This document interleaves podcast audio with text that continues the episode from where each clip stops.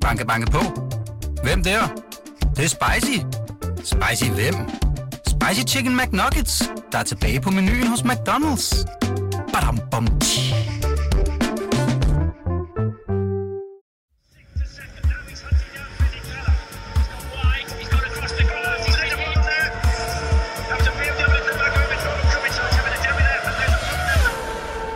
Hej med jer derude, og velkommen til K-Magazine, BT's podcast om Formel 1. Mit navn det er Stine Braunschweig, og jeg er din vært her på podcasten, som du kan finde på BT.dk eller i Radio 24-7's podcast-app. Jeg var lige ved at sige podcasten.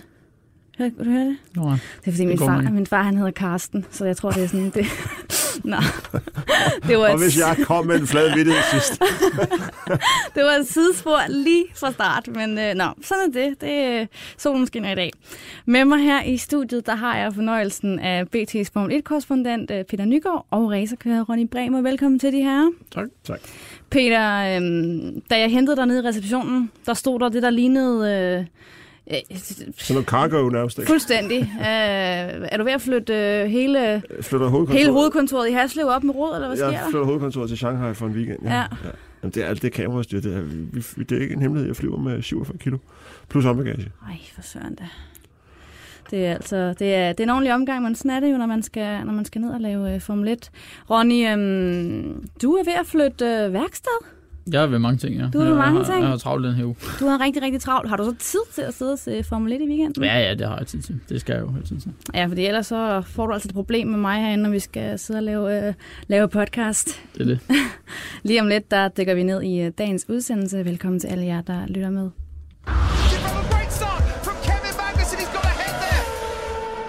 I weekenden, der går det jo altså løs i Kina. Og forhåbentlig, der skal Kevin Magnussen ud og revancere et lidt sløjt resultat i Bahrain.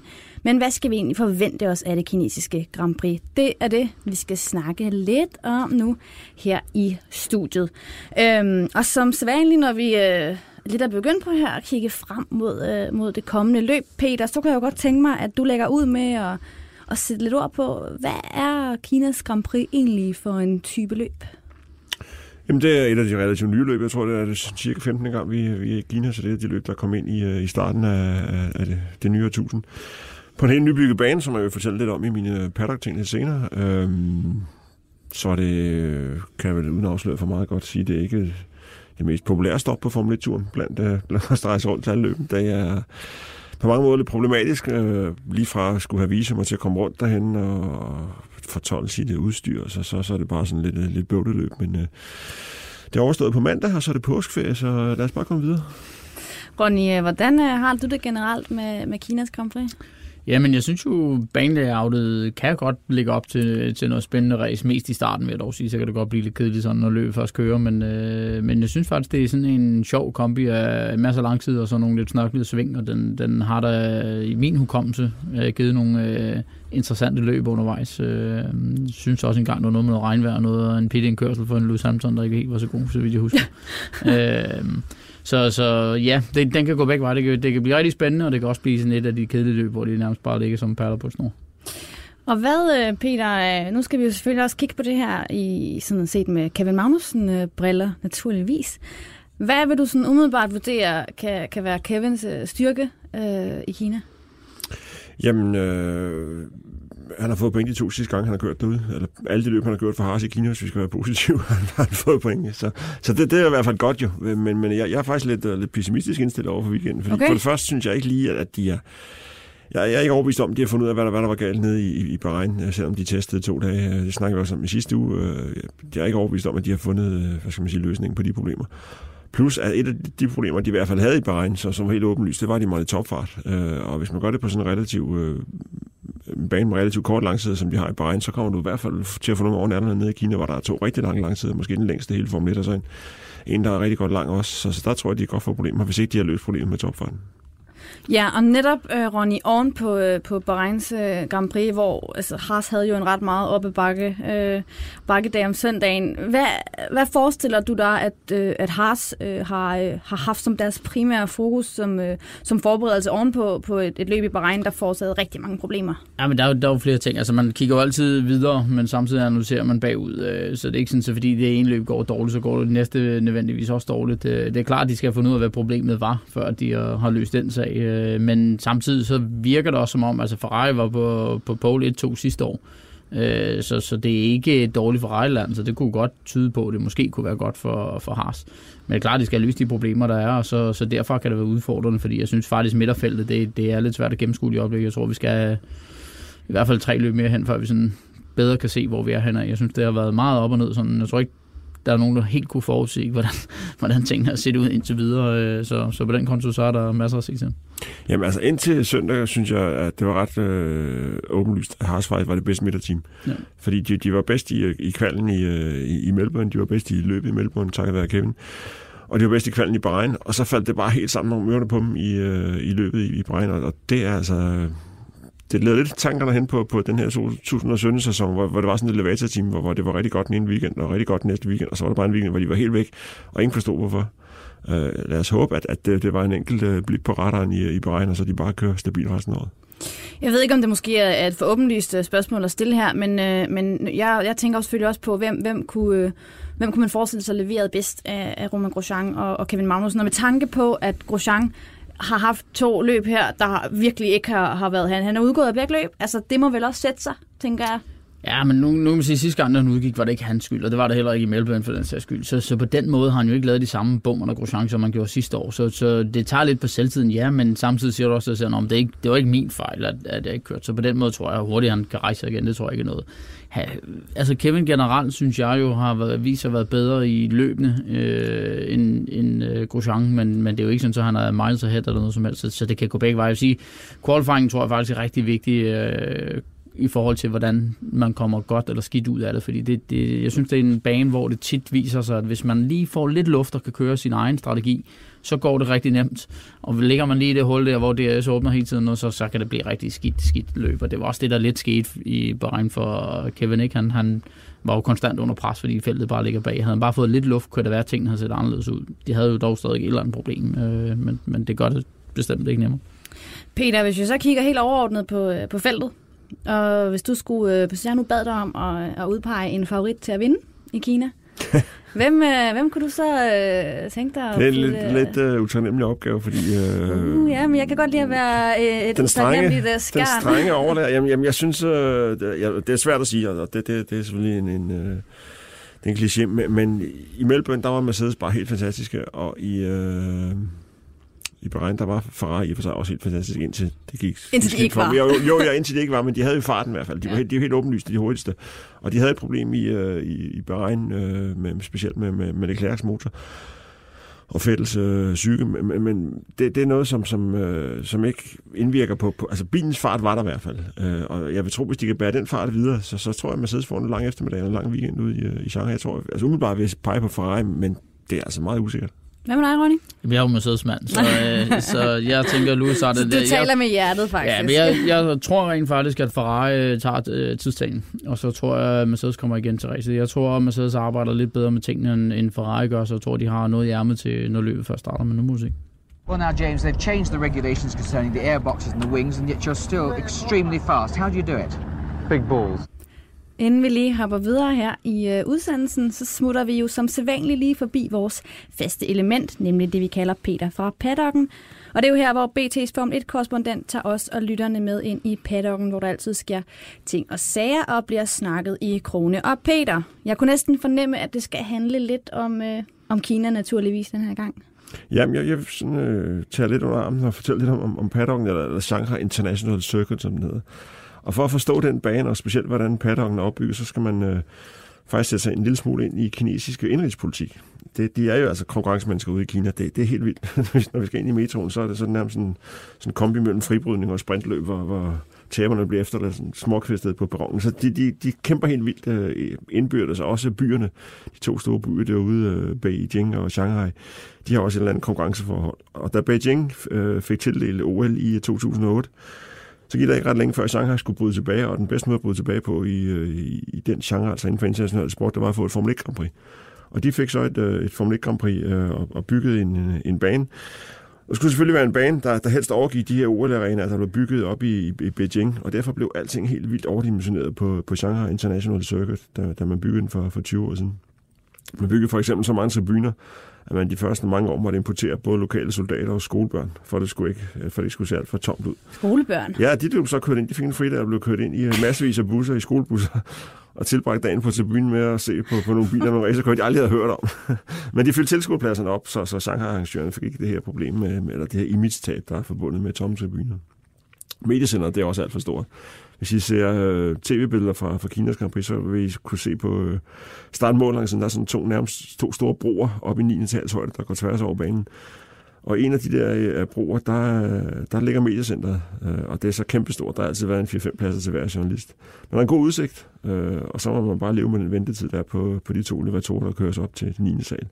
Og det er faktisk blevet bedre med de elevatorer, fordi øh, indtil for et par år siden, der var den ene øh, reserveret med stort skilt, hvor der bare stod for Mr. Ecclestone exclusively. Ja, øh, han, han havde kontor op på 9. sal også, så der var en til Lille Bernie, og så var der en til 300 journalister. Så der var lidt kø ved, ved elevatoren. Paddocken øh, på banen, den er også kæmpe, kæmpe stor. Den er placeret midt i en, en kunstig sø med en masse små øer ude i, i den her sø. Og her har de 10 teams, så deres midlertidige hovedkvarter for, for weekenden. Der, er- de har en bygning til ingeniører og kører og teamledelsen og møder osv., så, videre, så er det en bygning til øh, hospitality og gæster. Og det vil sige, at der er altså i rundt tal 20 bygninger, og de fleste er placeret på hver deres lille ø. Og de her øer, de er forbundet med, med gangbroer, så det er altså et helvede at finde rundt. Teambygningerne er fordelt ud fra, øh, hvordan de placerede sig i øh, konstruktør-VM sidste år. Så verdensmesterne Mercedes ligger tættest på paddock-indgangen og mediecenteret, og Ferrari øh, som nummer to øh, ligger næst tættest osv. Og, blev nummer 5 sidste år, så det ligger sådan midt i det hele, og heldigvis ikke så langt væk, som, som, som de gjorde sidste år, for der er bare så langt ned til de dårligste teams på de her yderste øer i, i paddock. Du skal have dig et løb jo, ligesom Lewis Jamen, Hamilton. Så. Det kan godt være, det er den idé. Han, jeg tror ikke, han kommer ret meget længere end til Mercedes. Han skal ikke så langt. Men, men, men det er faktisk sådan, som vi snakker om, hvis vi skal ned og besøge Williams for eksempel, som ligger nummer sidste på den aller yderste af de her øer. Der skal man nærmest søge visum og have en madpakke med for at komme der. Hold da op. Jamen, øh, vi mangler da nærmest bare, at der også lige er blevet udstillet to pandaer, som det... Det kan være, det er der. Det. Ja, men altså, måske, øh, de der, jeg skulle lige til at kalde dem skide pandaer, der har været så meget snak om. For, for øh. et par år siden var en lille havfru faktisk i Shanghai. Ej, ja, ja, ja, ja. Hvad vil man ikke gøre for, øh, for diplomatiet og det gode, øh, det gode venskab på kryds og tværs af grænser? Nå, det skal ikke handle om, øh, om politik på nogen måde her. Så råder man bare ud i et eller andet, jeg ikke kan rode mig ud af igen. Vi skal, øh, vi skal videre til næste emne, drenge. Yes. Og vi griber lidt bagud, øh, fordi øh, vi skal snakke lidt om Ferrari. Og Ronny, jeg ved godt, det ikke er dit øh, favoritteam, men ikke desto mindre, det er jo en stor mastodont. Og i Bahrain, der lå Charles Leclerc jo altså længe og lignede vinderen af løbet, lige indtil han ikke gjorde, da hans motor pludselig ikke ville mere. Og øh, efter løbet, så var der lidt spekulationer om, hvad søren var det, der var gået galt. Og til at starte med, så vidste øh, Ferrari heller ikke rigtig selv, hvad der var, hvad der var sket. Øhm, men nu lader der altså til at være kommet nogle svar på det her. Øhm, vi skal som sagt i den her scene også kigge lidt nærmere på de her regler omkring motorerne. Hvad, hvad må holdene egentlig? Hvad må de ikke? Og hvad tænker mine gæster i dag egentlig om det her reglement? Øhm, Ronny, jeg kunne læse mig frem til, uden at være særlig sådan teknisk øh, dygtig, eller på nogen måde øh, mekanikeragtig, men Ferrari har meldt ud, at øh, det var en fejl på en cylinder i Ferraris motor. Når du hører det, hvad, Så tror jeg ikke på. Hvad, hvad, hvad fortæller det dig? Jamen, det fortæller mig, at vi, øh, ifølge de radiomeldinger, der var, eller sådan noget andet, så var det jo som om, at det var den øh, elektroniske unit, som ikke virkede, og ikke rigtig øh, motoren, der ikke virkede. Altså, jeg, jeg tror, i det her spil får man aldrig 100% at vide, hvad det er, fordi at, øh, man vil gerne sætte fokus hen et andet sted end der, hvor det er. Hvis det var motoren, det ville undre mig, at de blev ved med at køre så lang tid, hvis de kunne se, at motoren den er helt gal. Og hvis, hvis en cylinder flækker eller noget, så plejer det altså at være sådan øh, rimelig hurtigt, at øh, der kommer noget olie det forkerte sted og sådan noget andet. Så på den måde tror jeg bare, det er lidt røgslør for ikke at give Mercedes øh, tanker om, hvad er det egentlig vores problem er, og hvad er det vores svagheder er. Men, men det er selvfølgelig bare mit eget gæt. Tror du også, det er et røgslør, Peter? Skal ikke undre mig, fordi de holder kortene tæt til kroppen, så, øh, så det kan man sagtens forestille sig. Og det er rigtigt, som Ronny siger, hvi- hvis der er noget galt med motoren, så brænder, brænder den relativt hurtigt sammen. Så avanceret motor, det så vi øh, med Renault med alt tydelighed. De, de kunne koordinere det på den måde. Ikke? Og plus også, at de, de sagde jo, at han skulle blive ved. Altså han kørte jo trods alt været 10 omgange, tror jeg, eller sådan noget. Ikke? Øh, Med, det var han lidt heldig, at der kom noget 60 kar ud. Men, Ja. men det vil undre mig øh, med de regler, der er, at man, man, hvis man havde et eller andet forestilling om, det var motoren, at man så kører videre der. Men, men som jeg siger, det er tit røgslør for ikke at fortælle øh, naboen, hvad det er, der måske kan være øh, problemet. Øh, og, og hvis det var motoren, så kan det da være, at Kevin også har en cylinder, der ikke går så godt. Ja, præcis. Og det var jo nemlig mit næste spørgsmål, fordi Peter, jeg tænker, øh, jeg blev da umiddelbart en lille smule bekymret i forhold til, at Harsho selvfølgelig også kører med, med Ferrari-motor. Altså, skal de også begynde måske at være lidt urolige for, at der kan opstå øh, uforudsete fejl, der kan koste dem øh, dyrbare point? Jamen, altså, man kan hurtigt begynde at spekulere. Det, det er det gode ved Formel 1. Der er altid nogle konspirationsteorier, og det kunne jo være årsagen til, at han var så langsom på langsiden, hvor, hvor motoren spiller hovedrollen øh, nede i Bahrain, der han har fået besked på at skrue ned for et eller andet, eller timer at skrue ned for et eller andet. Så det kan godt være, der er et, et underliggende problem med Ferrari-motoren, men, men jeg, altså, jeg, jeg tror det ikke. Jeg, jeg tror, øh, der har været et eller andet øh, lille mindre problem, som, øh, som sådan one-off med, med, med Leclercs motor, og øh, så havde Kevin og Haas nogle helt andre problemer, som, som de ikke rigtig er kommet til bunds i. Men jeg tror ikke, der er noget, sådan, skal man sige, grundlæggende problem med Ferrari-motoren. Fordi, og også fordi, hvis der havde været det, så havde de ikke givet ham besked på at køre videre. Jeg, det var, jeg tror, det var, det var måske mere end, det var måske mere end, jeg tror, det var 15 omgang måske, ja, han kørte med, med. Og, og med far for at, at øh, ødelægge så meget, og du har tre motorer til hele sæsonen, og man er kun i, i det andet løb, så tror jeg, det var bedre, og så, så står vi nu, og så øh, hold- har vi i hvert fald nogle motorer resten over, i stedet for at få det hele lortet springe i luften, og så man er, er en, en tredjedel nede på motorkvoten allerede. Ja, og netop det her med, der er jo stramt relevant i forhold til, hvad, hvor mange motorer man må bruge øh, per bil. Øh, Peter Nygaard, du siger de her tre motorer. Ronny, jeg tænker også bare, altså det, det gør vel også, når, når reglementet er så stramt, som det er, så kan holdene godt nogle gange komme ud i situationer, hvor de, hvor de måske lige presser tingene ud over grænsen. Altså, at det bliver presset ud over grænsen i forvejen, det er ligesom en del af Formel 1, det er, at man skal presse det så meget som muligt. Øh, og man kan sige, hvis man lige skulle tage Renault-situationen, havde det været i gamle dage, og det havde været over målstregen, så var det helt perfekt, det gik i stykker over målstregen. Nu er det bare lidt for tidligt, det gik i stykker. Og nu skal det selvfølgelig holde noget længere tid. Men jeg vil sige, hvis, jeg, jeg tror bare ikke rigtigt, i og med at du kun har tre motorer at gøre med, havde det været så stort et problem, og det er altså en, en cylinder, hvis den flækker, så, så går olien forkert vej, så vil du kunne se noget røg ud af udstødning. Så jeg kan ikke forstå, at de sådan siger, at det er i den retning, øh, det er, men, men de har vel deres grunde til at, og, og at ligesom sige, hvor det hænder af. Men ja, alting er presset til, til det yderste, og det skal det være.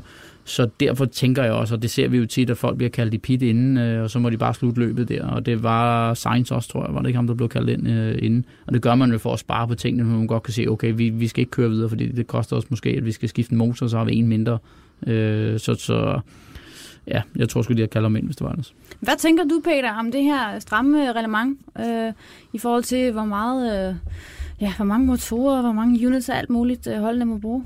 Jamen på den ene side, så, så er jeg sådan en gammel romantiker. Jeg synes, det var fedt dengang. Der, der var vi 12, og der var vi 8, og, og der De var en gas, gasturbinmotor. De larmede noget mere. Der var en gasturbinmotor og, og alt muligt forskellige kæmpe mod hinanden. Det synes jeg var teknisk øh, spændende, og for mig skal også være, kan være teknologisk øh, det, det ypperste, ikke?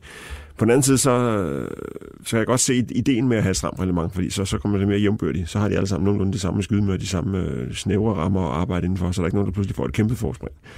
Selvom Mercedes jo godt nok har, har været dygtige til at, at, at udfylde de her rammer, de her fik med, med den nye motor. Øh, så jeg er sådan lidt, lidt for imod, men, men øh, kan man sige, baggrunden for at have de her kun tre motorer, man har skåret ned fra 5 til 4 til, til nu 3, det er, at man skal spare penge, snakker man om. Ikke? Og det, det er jo et prisværdigt initiativ, hvis man vil spare penge. Men jeg hører fra de her motorleverandører, der er i Formel 1, at man sparer ikke nogen penge. Tværtimod måske. De bygger øh, så mange motorer og tester så mange forskellige muligheder for at få dem til, for, for at få lavet de tre, der skal, der skal holde. Så de bygger måske mange flere motorer, end, end, end de vil gøre, hvis de, hvis de havde øh, kunne bruge 10 på en sæson, eller havde frit valg. Jeg tror også, altså et, så, så er det jo super avanceret, ikke? og det er, det er små motorer, også volumenmæssigt og alt muligt andet, så, så, så man presser meget ned i en, om så skal man til at køre så lang tid samtidig, så, så, øh, så er det sjældent, det bliver dyrere, og, og, og problemet er næsten uanset, hvordan man prøver at lave budget cut i, i Formel 1, så, så finder de bare en anden vej, hvor det så koster nogle penge alligevel, fordi de skal jo udvikle det til det ypperste, og derfor koster det bare en hel masse penge, så, så jeg tror også, det er lige i underkanten. Racing, competing is in my blood. To løb i sæsonen har vi fået overstået indtil nu. Og selvom vi stadig er ved sådan for alvor at komme i gang med dette års Formel 1-sæson, så skal vi altså lige alligevel gøre en lille bitte status for, hvordan synes Ronny Bremer og Peter Nygaard egentlig, det ser ud. Ronny, øh, nu sagde du lige før, at øh, det virkede helt uforudsigeligt, det der sker i, øh, i midterfeltet øh, i øjeblikket. Men øh, er du sådan overordnet øh, tilfreds med det, du sådan har set fra Formel 1-feltet indtil videre? Ja, det synes jeg. Altså, jeg synes, det er fedt at se, at, øh, at de er sådan lidt mere tætte. Nu igen, vi har kun kørt to løb, så lad os nu se, det kan sagtens begynde at ændre sig, når vi kommer længere hen i sæsonen. Men sådan generelt, så synes jeg faktisk, at, at der er noget spændende race lige pludselig sådan imellem nogle, nogle stykker, og jeg synes især, at McLaren har rykket sig enormt øh, godt at se, at de er på vej den rigtige vej igen. Øh, og de, sige, det er på kort tid, de er kommet på rette køl, eller hvad man skal kalde det. Ikke? det lad os nu se, om det fortsætter sådan, men, men det synes jeg faktisk er rigtig fedt. Og jeg synes egentlig, i forhold til, hvad der er for nogle baner, vi har kørt på, havde det nu været Monaco, jamen, så havde de jo været tætte sådan i, i sagens natur måske, men det er faktisk rimelig store baner, hvor de stadig ligger ret tæt. Øh, Det, det, det er imponerende, så, så det tyder på, at de her regelændringer med vinger og sådan noget andet går den rigtige vej indtil videre, men lad os nu se, når kapløbet først begynder at starte. Peter, øhm, hvor meget har, har, har begyndelsen på sæsonen i år adskilt sig fra, fra tidligere sæsoner? Jamen, vi starter traditionelt øh, i, i Albert Park i Melbourne, og der, det, det er altså som regel ganske underholdende løb, men, men du kan bare ikke drage nogen konklusion ud af det, fordi det er sådan en, en atypisk bane. Så kommer vi til skiftevis til, til Bahrain eller til Kina, som er den næste løb efter Melbourne, der, der var det så øh, Bahrain dengang, og der, der begynder man, som Ronny siger, det er en stor, rigtig racerbane at, at kunne drage nogle konklusioner. Jeg vil godt lige øh, et stykke længere hen, som, som Ronny også er inde på, før vi, øh, vi, vi sætter en streg under, hvordan det her kommer til at gå, men de er tættere, og så synes jeg, en, en ting, jeg er glad for, det er, at det, det her generationsskift, vi har ventet på alt for længe, det synes jeg, det er gennemført nu. Vi har godt nok fået nogle unge kører op foran, men også en længere ned i feltet, der, der, der, der, der klarer sig rigtig godt, og vi har fået nogle gamle nisser smidt ud, og nu måske ikke skulle være der. Og måske i virkeligheden også derfor, det er lidt tættere, fordi at du har nogle mennesker, som er rigtig sultne, hvor vi efterhånden måske havde nogen, som, som er sultne en gang imellem i løbet af sæsonen, og ikke er hvert løb. Så, så det tror jeg også har været med til at skabe en forskel. Og så, så kan man sige, ved de her unge løber er så sultne, så kommer det lidt tilbage til teamsene igen, fordi du har ikke så mange primadonnaer på samme måde, i og med at de er nye, så er det dem, der ligesom skal lære teamet, og det tror jeg kan trække med rigtig retning, blandt andet som øh, Alonso McLaren-sagen ved jeg godt, han stadig er tilknyttet teamet og alt muligt andet, men jeg, jeg er ret sikker på, at det er, fordi han øh, er stedet lidt ud så højre. Men øh, selvom at øh, det er svært at drage nogle konklusioner på baggrund af to løb, så har jeg jo alligevel bedt jer om at pege på to kører. En, der henholdsvis har overrasket jer her i de to første løb, og en, der har skuffet jer. Og jeg skal selvfølgelig naturligvis også bruge en, øh, en begrundelse. Og jeg tænker med de kører, der har skuffet. Peter, hvis du nu starter med at, øh, at præsentere den kører, øh, som øh, har skuffet dig mest i de her to første løb, Hvem har du så taget med? Jamen, der, der, det ville være nemt at, at pege på Robert Kubica, men, men det vil jeg altså ikke gøre, fordi jeg synes, han, altså, jeg synes, han gør det udmærket med det, han har at skyde med. Altså, han er ikke, han er ikke langt fra, fra George Russell, som trods alt er Formel 2-mester og en ung mand, der skal ud og, og skabe sig en fremtid, og der er Kubica øh, stort set på niveau med ham. Så, så, så Kubica synes jeg gør det okay. Jeg vil pege på uh, Giovinazzi. Jeg synes, han, øh, når man står ved, ved banekanten, så laver han ad med mange fejl. Uh, han er langt fra Kimi uh, Raikkonen, som, som er en god racerkører, men ikke den mest sultne i feltet. Men han får det trods alt rigtig meget ud af. Altså, Kimi får der relativt meget ud af. Jamen, det er det, jeg mener. Han får meget med af det en Giovinazzi, som, som, som skal ud og, og skabe sig sin karriere og skabe sig sin navn. Og Giovinazzi, jeg skal ikke undskylde, om han er sådan en ren rookie, for det er han jo ikke. Altså, han har kørt løb før. Han, han har testet uendelig meget for, for Ferrari, for, for Haas og for Sauber, så, så han er ikke sådan en helt grønskåling, og jeg synes bare ikke, at han gør det ikke godt nok. Og, og jeg kan sagtens forstå, at, at Ferrari sådan internt rykkede lidt klærk over foran ham i deres juleprogram. Det tror jeg var en klog beslutning. Ja. Ronny, hvad med dig? Hvem har, ja, har skuffet dig i de her to første løb? Jamen, det har Gasly faktisk, øh, fordi jeg synes, at han er... Nu kan det være en one-off sidste gang, men han, han var satan med langt efter øh, for starten. Ikke? Det kørte ikke rigtig for Red Bull, men han var stadig bare langt efter og kæmpet helt mærkeligt for at komme forbi nogle andre. Jeg synes ikke, der har været noget ude mig bekendt med, at der var nogle problemer af nogle art eller noget som helst. Det kørte bare ikke rigtigt. Nej. Så, så i forhold til, hvad vi så fra ham sidste år, så havde jeg forventet meget mere. Men igen, altså vi har kun kørt to løb. Nogle gange er der bare nogle ting, vi andre ikke kender til, som godt kan resultere i et andet resultat. Og det er faktisk det spændende motorsport, bare lige for at tage den som tiden er knap. Folk aner ikke, hvor meget der skal gå op i en højere enhed, bare for at den kører derfra til at få et godt resultat. Der er så sindssygt mange ting. Altså, jeg plejer lidt at sige, øh, ikke for at, negligere tennisspillere og sådan noget, vel? men du har en ketchup, du har en bold, hvad, hvad kan gå galt andet end dig? Sådan, der, der er begrænset, hvad der kan gå galt. Her er der sindssygt mange ting, der skal falde i samme hak. Og som jeg sagde før, hvis du lige pludselig ligger i en klump, hvor du ikke kan køre din egen strategi, vi hørte Kevin over radioen skulle køle dækkene ned og sådan noget der, så er det bare dobbelt så hårdt lige pludselig, hvor hvis du bare havde haft et sekunds fred til, til en DRS, øh, DRS så er det set helt anderledes ud lige pludselig. Det, det, det får man sgu ikke med, når man sidder, fordi man, man dømmer lidt hurtigt, for at sige, fanden, nu kan han ikke køre der og sådan mm. noget. Så ud fra det, jeg har set indtil videre, så er han skuffet. Ja, men det vil jeg også øh, gerne erklære mig enig i. Og så vil jeg måske være en lille smule kontroversiel og sige, jeg er altså også lidt skuffet over Sebastian Vettel. Kan jeg, kan jeg, synes I godt, jeg kan tillade mig at være det? Ja, det kan du sagtens. Det kan man godt, men han har jo stadig ikke vist at have farten og sådan noget andet der, at, at resultatet så ikke lige skete i løbet, det er en anden, derfor så, så er han ikke lige på min liste over den, der har skuffet mest, men, Jeg men tror ja, måske han, også, han er det er- skuffet i forhold til, hvad han skulle levere, og, ja, og det bliver rigtig spændende at se resten af sæsonen. Og så laver han fejl igen, ikke? Altså, det, det, det, er, Det er det, jeg lidt mener. skræmmende, Det ikke? er det, jeg mener. Men jeg tror måske også i virkeligheden, det handler om, at jeg er faktisk skuffet over den der øh, latterlige snegl, han, øh, han har valgt at tillægge. Den synes jeg bare, han Skal du bare sige det, som det er? Øhm, vi skal selvfølgelig også øh, have navne på de to kører, som øh, har overrasket jer lidt her. Peter, hvem har overrasket øh, dig mest? Jamen, der, der vil jeg også sige øh, en, som jeg så ikke vil sige alligevel. jeg vil sige, øh, det åbenlyse øh, svar på det er øh, Leclerc. Altså, det, Ja, det er jo fantastisk, hvad han har leveret. Men det, jeg synes ikke, det er så uventet. På den måde han ikke overrasket mig, for jeg synes, allerede sidste år var der tegn på, at han er altså bare en af de kører fra den allerøverste skuffe, som, som, som bliver en af fremtidens superstjerner, som bliver Grand Prix-vinder og, og sandsynligvis også verdensmester en dag. Så, så på den måde har han ikke overrasket mig. Han har bare levet op til de store forventninger, jeg havde til ham. Jeg synes, uh, Lando Norris uh, har gjort det godt i, hos McLaren. Stjælen han lige min. Nej, jamen, så lad os bare tage den samlede her. Ja, kom. Jamen, jeg, jeg, jeg var ikke imponeret af Lando Norris sidste år øh, i, i Formel 2. Han fik- bank af George Russell, og øh, så har jeg hørt mange historier om, hvordan, hvordan han blev betalt igennem klasserne og, t- og testet øh, i ugevis, hvis andre har fået en, en enkelt formiddag. Så jeg, han har fået haft det relativt nemt på grund af farmands øh, penge og, og sponsorer. Øh, og det er ikke altid, at de kører, der kommer den, den vej, de, de leverer. Og det, det synes jeg, at Lando, Lando Norris har gjort. Jeg synes, han, han, har- han har sgu givet Carlos Sainz noget at tænke over i McLaren-team i, i allerede efter kun to løb. Så det, det er jeg imponeret over.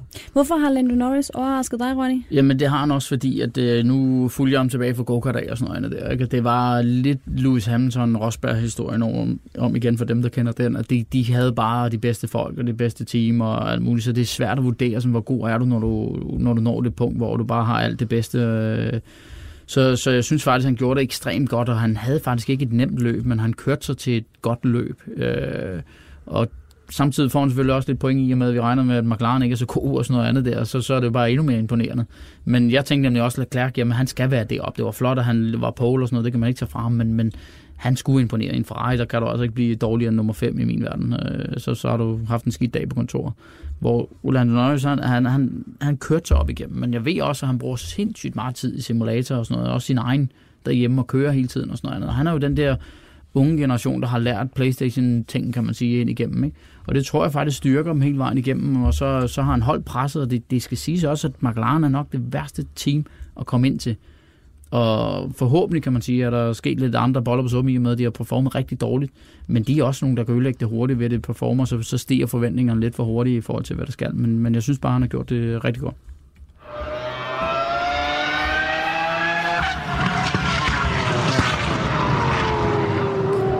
Inden vi lige får øh, rundet af øh, for dagens udsendelse, så skal vi jo selvfølgelig også lige forbi vores andet faste element i denne podcast, nemlig det, vi kalder for pole eller pit. Og det er jo her, hvor mine to gæster får til opgave at fælde dom over noget i den store Formel 1-verden, noget I er begejstret for, eller noget I er trætte af.